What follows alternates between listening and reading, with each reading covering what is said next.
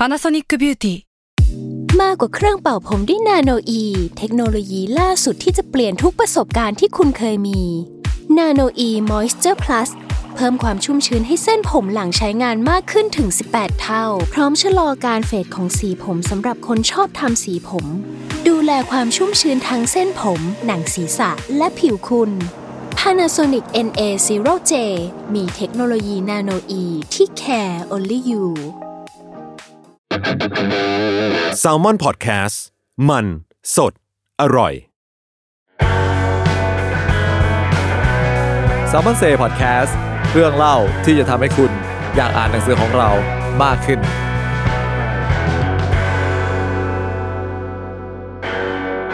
สวัสดีครับ ก็กลับมาพบกันในรายการ s ซ l m o n Say Podcast กับผมไม้จิรัชรชัยกันอีกเช่นเคยนะครับ ก็แน่นอนครับว่าสำหรับรายการของเราเนี่ย แทบไม่มีครั้งไหนเลยนะครับที่ผมจะมาพบกับคุณผู้ฟังเพียงคนเดียวนะครับ โดยไม่ได้ชวนเหล่านักเขียนที่คุณชื่นชอบจากสารพิมพ์แซลมอนมาด้วยนะครับ วันนี้ก็เช่นเดียวกันครับผมผมได้ชวนอีกหนึ่งนักเขียนที่มีแฟนคลับคอยติดตามอย่างเหนียวแน่นนะครับ ผมคนหนึ่งแล้วก็เล่มล่าสุดเนี่ยซึ่งเป็นหนังสือเล่มที่ 5 ของเขาแล้ว ก็ยังคงได้รับเสียงตอบรับที่ดีมากไม่ต่างจากเดิมนะครับ ผมวันนี้เราก็อยู่กันกับ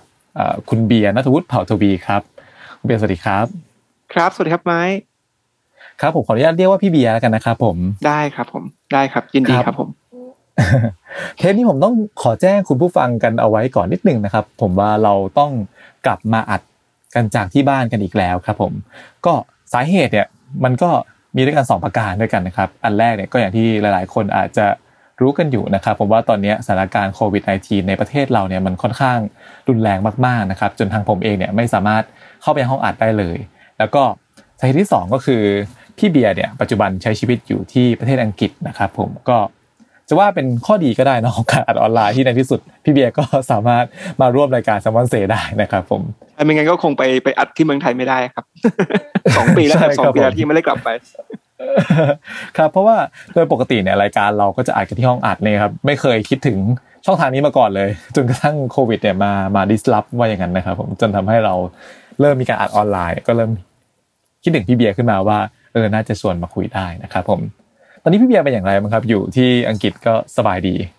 แล้วก็กลับมาใช้ชีวิตเหมือนโควิด แล้วหรือยังครับ รู้สึกว่าตอนนี้พี่จะโชคดีกว่าคนที่เมืองไทยเยอะนะครับ ก็ต้องบอกว่าที่อังกฤษตอนนี้ดีดีมากๆ เพราะว่าเพราะว่าเราเราเปิดเมืองแล้ว ตั้งแต่วันที่สิบเก้ากรกฎาเหมือนกับเป็นปกติเลย แต่ก็พี่ก็ยังติดตามข่าวที่เมืองไทยอยู่ก็เป็นห่วงเพื่อนที่เมืองไทยนะครับ ว่ามันจะเป็นออกมาจะออกมาเป็นหน้าตายเป็นยังไง ครับ คือถ้าใครได้ดูฟุตบอลยูโร 2020 ที่จัดปีนี้นะครับผมก็คงจะเห็นเนาะว่าที่อังกฤษเนี่ย เปิดให้คนมานั่งเต็มเบมบี้เลย ก็คือว่าค่อนข้างจะให้ประชาชนทั่วไปเนี่ยกลับมาใช้ชีวิตได้ประมาณหนึ่งแล้วใช่ไหมครับพี่เบียร์ใช่ครับ ก็เสียดายที่อังกฤษไม่ชนะ แต่แต่ก็ยังก็ยังก็แต่ก็ดีเหมือนกันที่อังกฤษไม่ชนะ เพราะไม่งั้นเอ่อคงมีการแพร่เชื้อเยอะกว่านี้และอาจจะมีโรคเก่าอีกหรือเปล่าก็ไม่รู้ แต่แต่แต่เพราะว่าแพ้แต่ตอนนี้คือถือว่าดีมากๆครับ คือผมออกไปข้างนอกเนี่ยออกไปกับภรรยาอย่างอย่างวันนี้ออกไปข้างนอก คนก็เดินไม่มีใครใส่หน้ากากกันแล้ว ก็เดินกันปกติ อืม ร้านคงร้านค้าก็เปิดทุกอย่างนะครับ ครับครับผมก็เรียกได้ว่าเกือบเกือบจะกลับมาเหมือนช่วงก่อนโควิดแล้วนะ ครับใช่ครับผมในขณะที่ของประเทศเราก็ยังไม่แน่ใจว่าจะเห็นภาพแบบนี้อีกเมื่อไหร่เหมือนกันนะครับ ครับก็น่าสงสารเหมือนกันเพราะว่าเห็นว่าที่จริงเมืองไทยดีมากๆนะปีที่แล้วผมยังจำได้เอชาเมืองไทยมาก แต่เหมือนกับมันกลับตาลปัดไปได้ยังไงไม่รู้ครับ ก็หวังว่าเราจะได้ฟื้นกลับมาไวๆเหมือนกับที่ประเทศอังกฤษเหมือนกันนะครับผม ทีเนี้ย หลายๆ คนก็อาจจะสงสัยว่าทำไมพี่เบียร์ถึงไปอยู่ที่อังกฤษนะครับ ก็คิดว่าหลาย ๆ คนเนี่ยที่ตามผลงานของพี่เบียร์อยู่แล้วก็คงจะทราบว่าพี่เบียร์เนี่ยมีอาชีพหลักเป็นอาจารย์เป็นศาสตราจารย์เนาะด้านเศรษฐศาสตร์พฤติกรรมอยู่ที่มหาวิทยาลัยวอลวิกใช่ไหมครับพี่เบียร์แล้วก็ใช่ครับ แต่หลายคนเนี่ยผมก็คิดว่ายังไม่ค่อยแน่ใจหรือว่ายังไม่ค่อยรู้แบบ exactly ครับผมว่าอาจารย์ศาสตราจารย์ด้านเศรษฐศาสตร์พฤติกรรมเนี่ยหรือว่าการเป็นนักเศรษฐศาสตร์ เศรษฐศาสตร์พฤติกรรมเนี่ยมันคืออะไร พี่เบียร์พอจะเล่าให้พวกเราฟังคร่าวๆได้ไหมครับ ได้ครับผมก็หวังว่าทุกท่านคงจะพอเข้าใจอาชีพอาจารย์ก่อนแล้วกันนะครับว่าอาจารย์คือเป็นอาชีพที่มีทั้งสอนทั้งทำวิจัยนะครับแต่คือของผมมาทางสายของเศรษฐศาสตร์พฤติกรรม กับเศรษฐศาสตร์ความสุขนะครับ ซึ่งมันก็เป็นงานที่ผมทำวิจัยมาแล้วเกือบก็ยี่สิบปีแล้วนะครับ แต่ตอนแรกเนี่ยคือผมเริ่มเป็นเป็นนักเศรษฐศาสตร์ธรรมดาก่อนคือผมเรียนจบเศรษฐศาสตร์มาที่ที่อังกฤษ ตั้งแต่ปริญญาตรีโทแล้วก็เอกนะครับ คือตอนเอกเนี่ยคือผมมาทำงานวิจัยเกี่ยวกับเศรษฐศาสตร์ความสุขเป็นหลักเศรษฐศาสตร์ความสุขพูดง่ายคือว่าเราเราเอาข้อมูลความสุขของคนมาดูนะครับ แล้วก็มามาทำการทดลองมาทำการเทสว่าไอ้ไอ้ที่เราคิดว่าไอ้หลักการต่างๆ นานาที่เศรษฐศาสตร์กระแสหลักตั้งมาเกี่ยวกับมนุษย์เราเนี่ย มันจริงหรือเปล่า เช่น เงินมันทำให้คนมีความสุขจริงๆไหมแล้วคนเรามีเหตุมีผลในการเลือกในสิ่งที่ทำให้ตัวเองมีความสุขจริงๆหรือเปล่านะครับ ซึ่งตอนแรกๆพอพี่ได้ทำงานวิจัยพวกนี้เนี่ยเราก็จะพบว่าเอ้ยมันไม่ใช่เลย ตามที่เราคาดการกัน ยกตัวอย่างง่าย ๆ คือว่านักเศรษฐศาสตร์มักจะคิดว่ายิ่งเรามีเงินเยอะเราก็จะมีความสุขมากยิ่งขึ้น แล้วก็จะเยอะขึ้นเรื่อยๆมันก็จะเพิ่มขึ้นเรื่อยๆ ไม่มีวันจบ อาจจะมีลดน้อยบ้างในการเพิ่มนะครับ แต่ไม่มีวันจบครับ แต่แต่สิ่งที่เราเจอคือว่าเงินทำให้เรามีความสุขได้ ก็ต่อเมื่ออถ้าเรารวยขึ้นแล้วคนอื่นเขาไม่ได้รวยขึ้นมากกว่าเราหรือเท่ากับเรานะครับ อันนี้เป็นตัวอย่างง่ายๆเลยเพราะคนเราแคร์มากว่าคนอื่นมีเงินเดือนเยอะมากน้อยขนาดไหน เพราะฉะนั้นไอ้เม็ดเงินเนี่ยมันไม่ได้สำคัญมากเท่ากับว่าเรามีมากกว่าคนอื่นหรือเปล่า จากเศรษฐศาสตร์ความสุขเนี่ยมันก็มาถึงตรงเศรษฐศาสตร์พฤติกรรม ตรงที่ว่าถ้าสิ่งที่เราเลือกแล้วมันไม่ได้ทำให้เรามีความสุข อย่างที่เราคิดในตอนนั้น มันมีเหตุผลอะไรบ้างที่ทำให้คนตัดสินใจ อย่างนู้นอย่างนี้ที่มันไม่อาจจะไม่ดีต่อตัวเอง หรืออาจจะไม่ดีต่ออส่วนรวมนะครับครับ เราก็เลยเศรษฐศาสตร์พฤติกรรมง่าย ๆ เลยก็คือว่าเราเอาพยายามเอาทฤษฎีทางด้านจิตวิทยาเข้ามาช่วยในการอธิบาย พฤติกรรมมนุษย์ต่าง ๆ นานาเพราะจริงๆแล้วเนี่ยมนุษย์ไม่ได้มีเหตุมีผลขนาดนั้น เราใช้อารมณ์ เราใช้เหมือนกับความเรียกว่า heuristic นะครับภาษาอังกฤษ คือว่าเราอาจจะเรียก mental shortcut เราคิดทางลัดตลอดอย่างเงี้ยก็เลยเป็นการศึกษาว่าในเชิงของพฤติกรรม ในเชิงของความสุขทำไมคนถึงออกมาเป็นอย่างนั้นอะอันนี้คือโดยรวมนะครับนะคือพี่ก็ทำวิจัยในเรื่องพวกนี้ แล้วก็สอนในเรื่องพวกนี้ที่วอร์ ครับผมอืมครับผม ก็ได้ได้ว่าคือเริ่มต้นจากการสนใจเรื่องเกี่ยวกับเศรษฐศาสตร์ความสุขก่อนใช่ไหมครับ ก่อนที่จะต่อยอดมาดูเรื่องของพฤติกรรมมนุษย์ด้านอื่นๆครับ ใช่ครับ ทีนี้ความแตกต่างของนักเศรษฐศาสตร์ทั่วไปเนี่ยกับนักเศรษฐศาสตร์พฤติกรรมเนี่ยนอกจากเรื่องของของการที่ว่าเอาหลักจิตวิทยาเนี่ยมาใช้ผสมไปด้วยแล้วเนี่ยมีเรื่องอื่นอีกไหมครับพี่เบียร์ที่ค่อนข้างแตกต่างกันอย่างชัดเจน คือจริง ๆ แล้วเนี่ยคือเศรษฐศาสตร์พฤติกรรม คือโดยหลักแล้วนะครับ คือเราเอาหลักของจิตวิทยาต่างๆนานามาอธิบาย ว่าคนเราในการเช่นเลือกจะเลือกทำงานสักที่หนึ่งหรือเลือกจะจะซื้อบ้านหรือซื้อหุ้นอะไรอย่างเงี้ยครับ คือเขาตัดสินใจถูกต้องไหมนะครับ แต่แต่ถ้าเกิดเราจะมาเจาะดูจริง ๆ เนี่ยคือข้อแตกต่างจริง ๆ คือว่าเศรษฐศาสตร์กระแสหลัก มันมีข้อสมมติฐานเกี่ยวกับมนุษย์ว่ามนุษย์เนี่ยจะต้องเป็น คนที่มีเหตุมีผลนะครับ ก่อนที่จะตัดสินใจเนี่ย เราจะไตรตรองเรียบร้อยก่อน เราจะมองไปข้างหน้า เราแบบว่าเขาเรียกว่า perfect foresight นะครับ คือว่าเรามองไปข้างหน้าเราจะเห็นหมดเลยว่า ถ้าเราเลือกอันนี้ มันออกมาอย่างนี้ ถ้าเราเลือกนี้จะออกมาอย่างนี้ เพราะฉะนั้นเนี่ยในเศรษฐศาสตร์กระแสหลักคือว่าไม่ว่าในการตัดสินใจอะไรก็ตาม เกี่ยวกับตัวเอง เกี่ยวกับคนในองค์กร เกี่ยวกับไม่ว่าจะเป็นนโยบายต่างประเทศก็ตามเนี่ย ไม่ว่าเราจะตัดสินใจอะไรออกมาเนี่ย ข้อสมมุติฐานจริง ๆ คือว่ามันเป็นการตัดสินใจที่ดีที่สุดแล้ว เพราะว่ามันเป็นการตัดสินใจที่มาจากเหตุและผล แต่พอเราเอามาดูจริง ๆ เนี่ยครับ คือเอาเศรษฐศาสตร์พฤติกรรมเข้ามาดูจริง ๆ เราจะเห็นว่าการตัดสินใจในแต่ละเรื่องที่เราทำไปเนี่ย มันมีช่องโหว่เต็มไปหมดเลย ช่องโหว่ในที่นี้คือว่ามันมีการเลือกที่เราอาจจะไม่ได้คิดใช้เหตุใช้ผลมา แต่มันเป็นมาจากอารมณ์ มันเป็นแค่ความรู้สึก แล้วพอออกมาปุ๊บ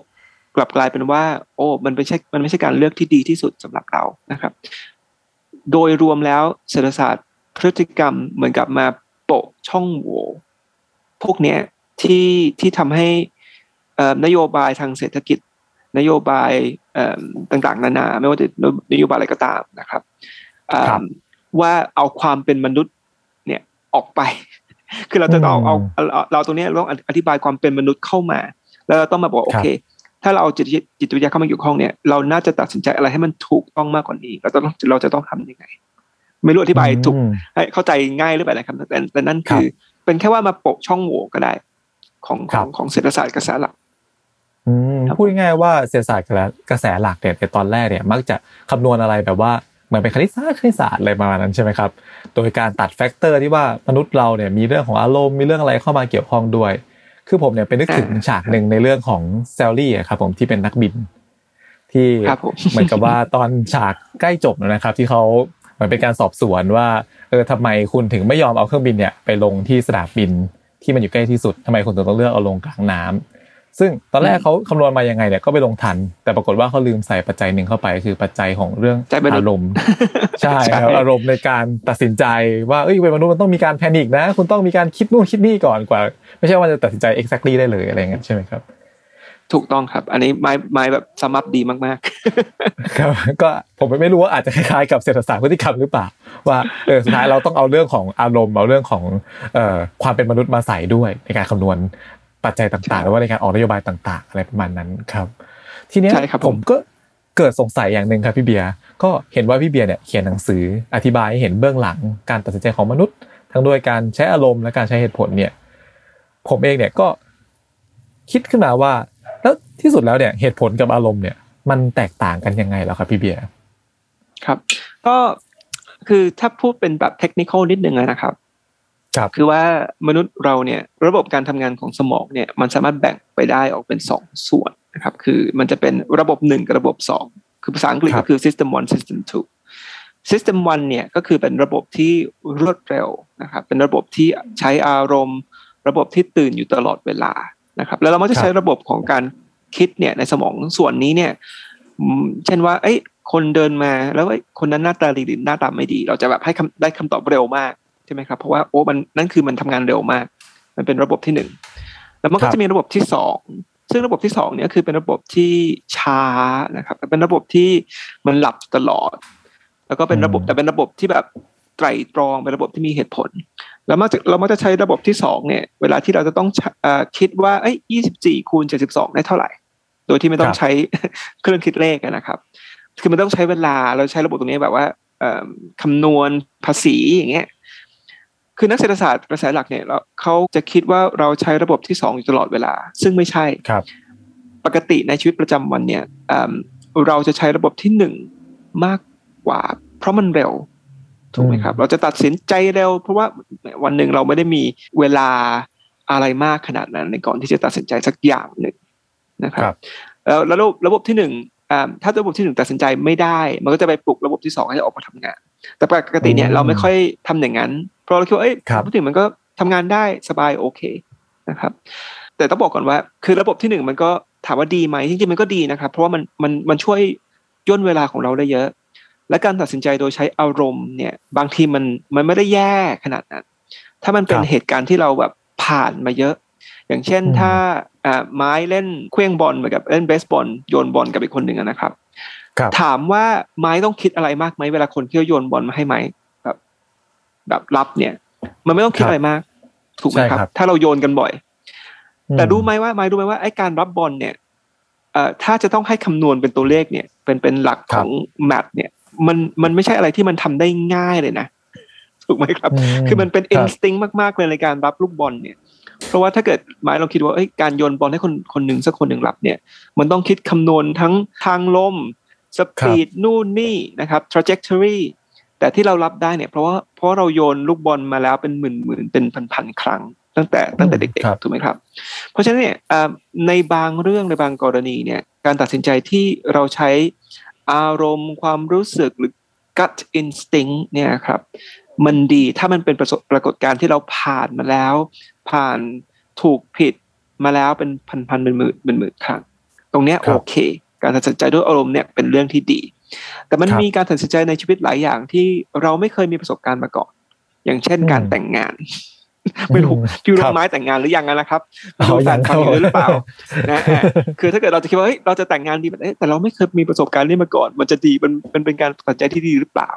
นะครับครับอ่าถ้าไม่มีข้อมูลอื่นเลย มันก็อาจจะต้องอ่าไม้ก็อาจจะไปดูโอเค แต่งงานแล้วจะได้เงิน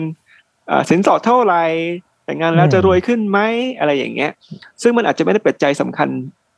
ที่มันจะส่งผลให้เรามีความสุขหรือหรือไม่มีความสุข อันนี้เราไม่ทราบ แต่พูดง่ายๆคือว่าในในประสบการณ์ที่เราไม่เคย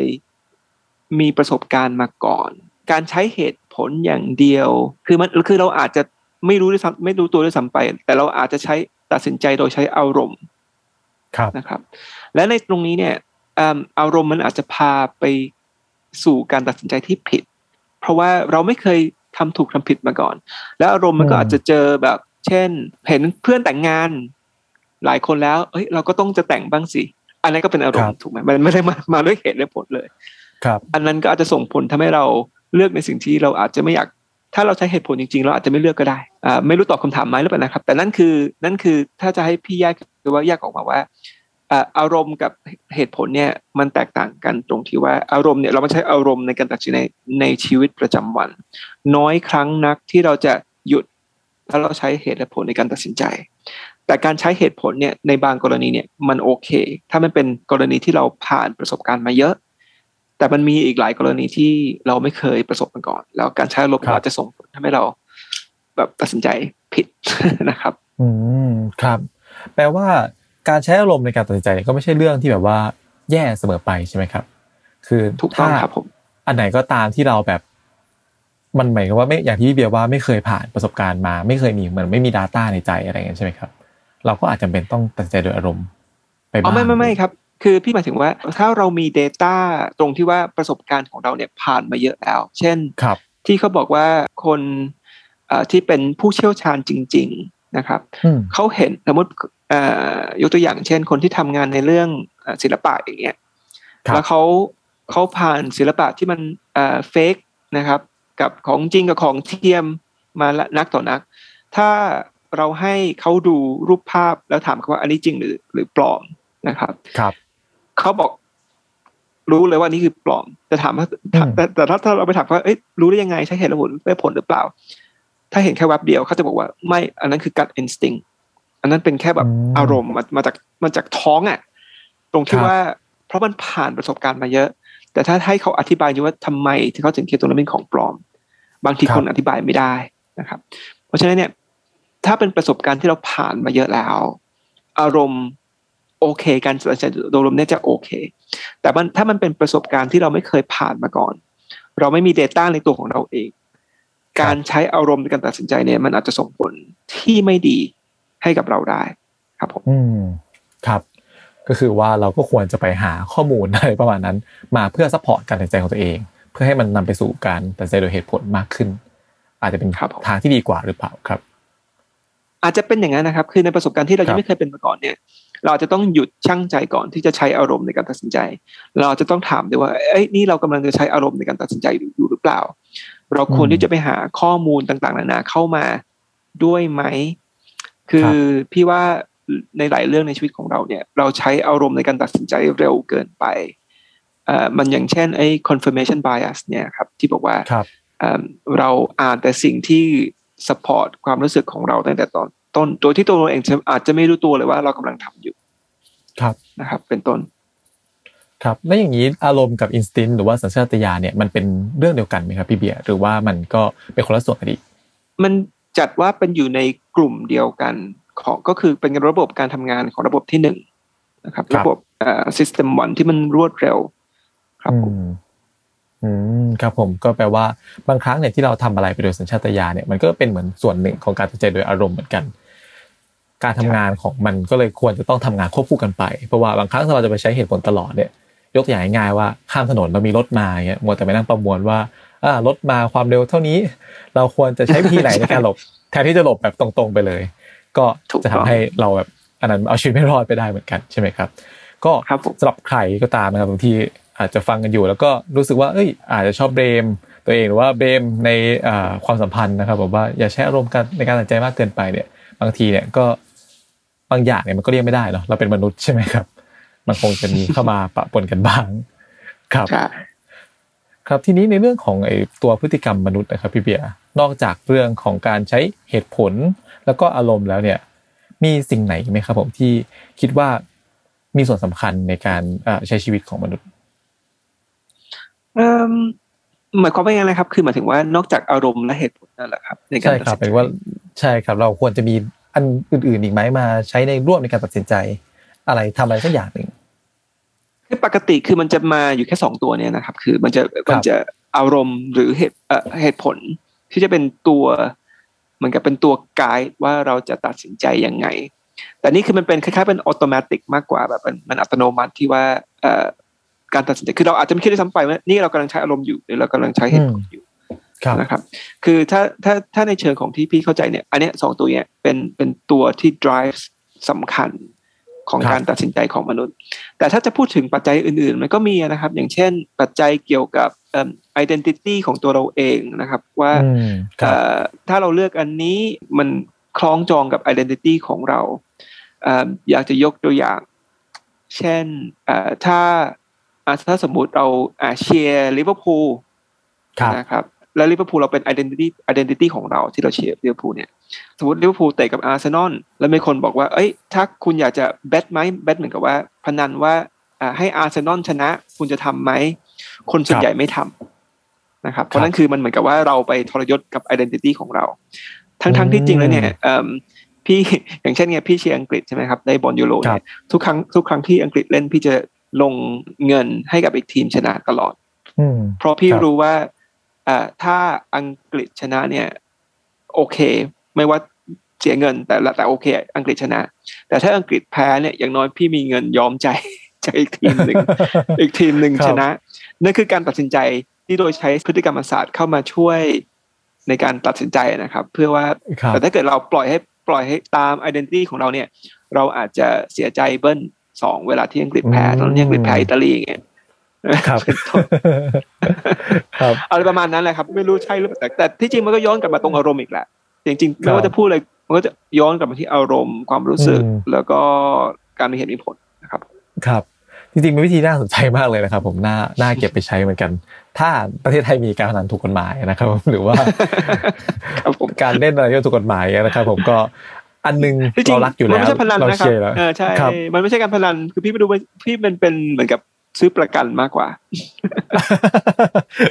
ครับบอกพอพูดอย่างนี้ก็ดูโอเคเลย ครับ ทีนี้พี่เบียร์เนี่ยพอเห็นคุยกันเรื่องแบบพฤติกรรมมาศาสตร์ไปเยอะเนี่ยก็สนุกมากเลยนะครับ ผมแล้วพี่เบียร์เริ่มมาสนใจ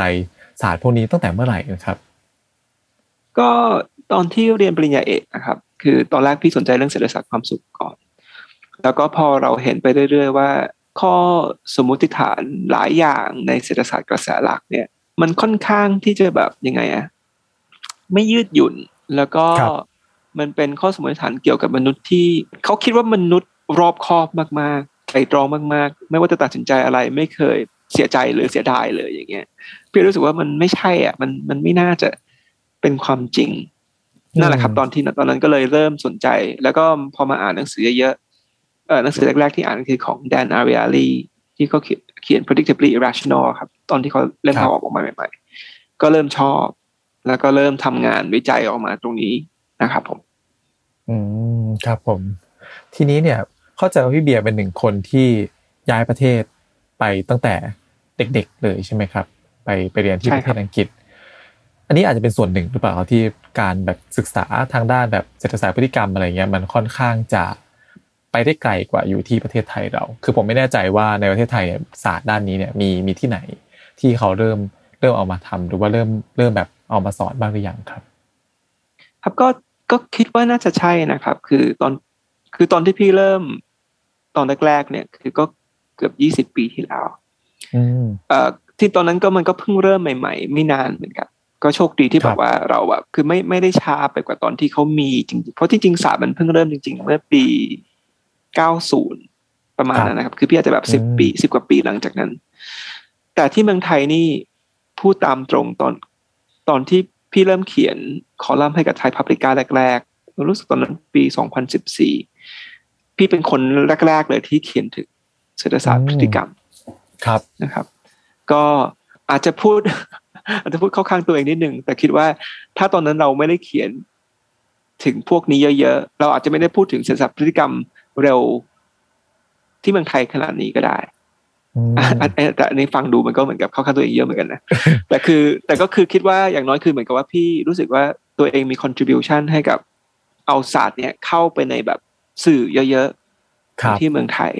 แล้วก็รู้สึกยินดี ตรงที่ว่าตอนนี้เริ่มมีคนที่ให้ความสนใจในเรื่องนี้เยอะนะครับอืมครับก็คิดว่าในเมืองไทยก็น่าจะมีคนเริ่มทำเยอะแล้วล่ะ แต่ครับจะถามว่ามีสอนมีอะไรไหมก็อาจจะมีไม่กี่ที่ครับในในขณะนี้ ก็หวังหวังอืมให้มันมีเยอะขึ้นมากกว่านี้ ครับ ทีนี้เนี่ย หากอยากอยากจะสนใจหรือว่าใครที่สนใจจะไปศึกษาต่อหรือว่าทำงานต่อทางด้านเศรษฐศาสตร์พฤติกรรมเนี่ย มันต้องเริ่มต้นที่ยังไงดีครับพี่เบียร์คือในในเมื่อตอนนี้มันเป็นศาสตร์ที่แบบแข็งแรงมากขึ้นกว่าสมัยที่พี่เบียร์เริ่มต้นแรกครับ ก็ก็ถ้าใครสามารถมีคือมีทุนมีหมายถึงทรัพยากรที่สามารถมาเรียนต่างประเทศได้ก็มีหลายที่มากๆนะครับ ในในทั่วโลกในตอนนี้ที่มีสอน ที่เมืองไทยตอนนี้รู้สึกที่จุฬาก็มีคอร์สแต่มันไม่ใช่คอร์สที่แบบเอ่อใหญ่มากอะนะครับ แล้วก็ที่มอขอนแก่นจะมีเอ่อ แล้วก็จะมีเอ่อสักสองสามที่ที่อื่นพี่ก็จำไม่ได้มีที่ไหนบ้างๆครับก็จะเริ่มตรงนั้นก่อนนะครับ คือมันต้องเริ่มมาจากเรียนก่อนละแล้วเอิ่มหลังจากนั้นเนี่ย แต่แต่ก็ต้องบอกว่าตลาดเมืองไทย มันก็ยังคือมันยังยังต้อง catch up อีกเยอะ ถามว่าไอ้พฤติกรรมศาสตร์หรือเศรษฐศาสตร์พฤติกรรมเนี่ย ตลาดทั่วโลกเนี่ยครับเขาให้ความสำคัญไหมก็ก็ต้องบอกว่าให้ความสำคัญมาก ไม่ว่าจะเป็นองค์กรเอ่อเป็น private หรือ public นะครับ แต่เมืองไทยอาจจะต้องใช้เวลาอีก เพราะว่าคือคนอาจจะยังให้ความสนใจคือเด็กรุ่นใหม่เนี่ยให้ให้ความสนใจตรงนี้เยอะมาก เพราะว่าเขาเห็นว่านี่คือเหมือนกับว่ามันอธิบายมันพฤติกรรมมนุษย์ได้จริงอืมๆแต่ครับในเชิงของบริษัทเนี่ย อาจจะต้องใช้เวลาอีกสักหน่อย ก่อนที่เขาจะเห็นคุณค่าของมัน ซึ่งถ้าเกิดจะเริ่มเรียนตอนตอนนี้จบออกมาก็น่าจะมีงานทำใช่ไหมครับ ครับ คือแปลว่าอ่าสายงานในเกี่ยวกับด้านเศรษฐศาสตร์พฤติกรรมเนี่ยมันไปไกลเกินกว่าการเป็นอาจารย์อะไรอย่างนี้ด้วยใช่ไหมครับ คือนอกจากเป็น policy เยอะเยอะมาก consultant แล้ว อืมครับ ก็คือมีครับเพราะว่าสายงานในเกี่ยวกับบริษัทด้วยใช่ก็อย่างเช่นเอ่อถ้าเอ่ออย่างอย่างยกตัวอย่างง่ายๆครับอย่าง Grab สิงคโปร์เนี่ยเขามีเอ่อเอ่อเขาพยายามจะ recruit คนที่จบ behavioral science มาโดยมาโดยตรง เพราะว่าเขาจะต้องมามาช่วยในการ ออกแบบคิดค้นว่าโอเค มันจะทำยังไงว่าพฤติกรรมคนอันนี้จะเป็นยังไงควรจะยิงเมสเซจยังไง เพื่อที่จะครับบูสต์อะไรประมาณเนี้ยครับ แล้วก็ในเชิงของทางรัฐเองด้วย อย่างเงี้ยคือถ้ามีใครมีความเข้าใจเรื่องพฤติกรรมศาสตร์ในในตอนที่รัฐบาลกำลังจะออกนโยบายต่างๆนานาเกี่ยวกับโควิด เนี่ย มันจะช่วยได้เยอะมากเลย เช่นว่าเราควรจะล็อกดาวน์ยังไง เราควรที่จะกระตุ้นให้คนมาฉีดวัคซีนยังไงอะไรประมาณเนี้ยครับ คือคือเท่าที่เท่าที่พี่เห็นคือตอนนี้ไม่น่าจะมีใครเข้าใจพฤติกรรมของคนได้ดีครับ ครับผมคือผมคิดว่าตอนนี้คนทั้งประเทศเนี่ยไม่เข้าใจพฤติกรรมคนคนหนึ่งเลยที่ที่ที่มากที่สุดนะครับ ก็ไม่รู้ว่าหลักเศรษฐศาสตร์พฤติกรรมเนี่ยพอจะอธิบาย อ่า personality ของคนคนนี้ได้แค่ไหนครับ แต่ว่าทีนี้ผมสนใจสงสัยเป็นการส่วนตัวครับพี่เบียร์ก็คือว่าตัวผมเองเนี่ยทำงานด้าน marketing แต่ว่าที่จริงเนี่ยไม่ได้เก่งเก่งเลขมากเท่าไหร่ครับผมก็คือพอคำนวณได้ทั่วไปเนี่ยการไปเรียนด้านเศรษฐศาสตร์พฤติกรรมอะไรแบบนี้ครับ หรือว่าอาจจะมีพวกแบบด้านเศรษฐศาสตร์การตลาดอย่างนี้ด้วยหรือเปล่านะครับ ผมก็ไม่รู้ว่าต้องใช้พวกแบบวิชาการคำนวณเยอะมากน้อยแค่ไหนครับเอ่อ มันก็แล้วแต่ที่นะครับ คือครับบางที่ก็อาจจะอาจจะต้องเอ่อถ้ามาเรียนโทอย่างเงี้ยมันก็อาจจะมีบ้างอย่างเช่นที่ Warwick เนี่ยมันก็จะมีปริญญาโททางด้านเอ่อ behavioral economics and science ซึ่งมันก็จะมีอยู่สองสายสายหนึ่งคือเป็นเอ่อของ economics ซึ่งก็ต้องมีเลขด้วยครับเอ่อนะครับ แล้วก็อีกอีกอันหนึ่งคือก็จะเป็นทางด้านวิทยาศาสตร์ คือแต่ทางนี้อืมคืออาจจะใช้เอ่อเนี่ยครับ นะครับ ก็มันอาจจะไม่ต้องใช้ตัวเลขมากในอีกสายหนึ่งอะนะครับ คือมันจะเป็นทางด้านจิตวิทยามากกว่า ครับ ก็เป็นพวกนะครับเชิงผมชีววิทยาอะไรพวกนั้นมากกว่าแบบไปใช่ไหมครับใช่ ถ้าที่อื่นมันอย่างเช่นมันจะมี neuroscience ซึ่งอาจจะอาจจะแทบไม่ต้องใช้คำนวณเท่าอะนะครับ เพื่อจะเป็นในการเข้าใจคอนเซปต์อะไรอย่างนี้มากกว่า ครับ คือคือมันแล้วแต่มันแล้วแต่ที่จริง ๆ ครับมาแต่คือถ้าเกิดไม้สนใจคือมีโอกาสแน่ๆครับ ครับ อืมครับผมก็อันนี้ก็ถามเผื่อกับหลาย ๆ คนด้วยครับ ที่ว่าอาจจะเพิ่งเริ่มสนใจหรือว่าเคยติดตามหนังสือพี่เบียร์แล้วรู้สึกว่าศาสตร์นี้มันน่าเรียนจังอะไรเงี้ยนะครับ ผมเราก็เหมือนกับให้ข้อมูลเป็นคร่าว ๆ ประมาณนี้ครับว่าถ้าสนใจจะไปเรียนต่อด้านเศรษฐศาสตร์พฤติกรรมเนี่ยในไทยนี่อาจจะยังไม่ค่อยกว้างขวางเท่าไหร่ แต่ว่าที่อังกฤษเนี่ยก็จะมีแน่ๆแหละวอลวิกที่หนึ่งใช่ไหมครับผมแล้วก็อาจจะมี ที่อื่นๆด้วยนะครับ ก็ลองอาจจะหาข้อมูลเพิ่มเติมกันดูได้นะครับ ก็ถือเป็นอีกศาสตร์หนึ่งที่ผมคิดว่าน่าจะกำลังมาแรงแล้วกันครับก็อย่างที่พี่เบียร์เล่าให้ฟังไปนะครับผมทั้งบริษัทเอกชน คือก่อนหน้านี้แหละแน่ๆแหละพวกภาครัฐเนี่ยก็คงจะมีการเป็นที่ปรึกษาทางนโยบายใช่ไหมครับรวมถึงพวกภาคการศึกษาก็มีเป็นอาจารย์อะไรอยู่แล้ว แต่ว่าทีนี้เอกชนเนี่ยก็เริ่มมาดีคูดคนด้านนี้มากขึ้นเนี่ย ผมก็คิดว่ามันก็เป็นตลาดงานที่ กว้างขึ้นเยอะเลย แล้วก็อาจจะสอดคล้องนะครับผมกับเทรนการย้ายประเทศที่หลาย ๆ คนเนี่ยก็เริ่มติดตามกันอย่างใกล้ชิดมากขึ้นนะครับ ผมก็เป็นอีกแนวทางหนึ่งเหมือนกันนะครับ ก็พอดแคสต์ในตอนนี้เดี๋ยวเราก็เหมือนกับเล่าไปให้ฟังคร่าวๆเนาะว่าตัวนักเศรษฐศาสตร์พฤติกรรมคืออะไร แล้วก็การทำงานหรือว่าวิธีคิดของนักเศรษฐศาสตร์พฤติกรรมเนี่ยเป็นแบบไหนนะครับ ผมก็ใครที่สนใจประมาณนี้ก็ลองไปหาข้อมูลเพิ่มเติมดูกันได้นะครับ เมื่อกี้เนี่ย ที่ผมคุยกับพี่เบียร์ไปว่า เราอยากจะเข้าใจพฤติกรรมของคนหนึ่งคนในประเทศนะครับผมมากที่สุดเลยเนี่ยเดี๋ยวเราจะเก็บไปไว้คุยกันตอนหน้าครับว่า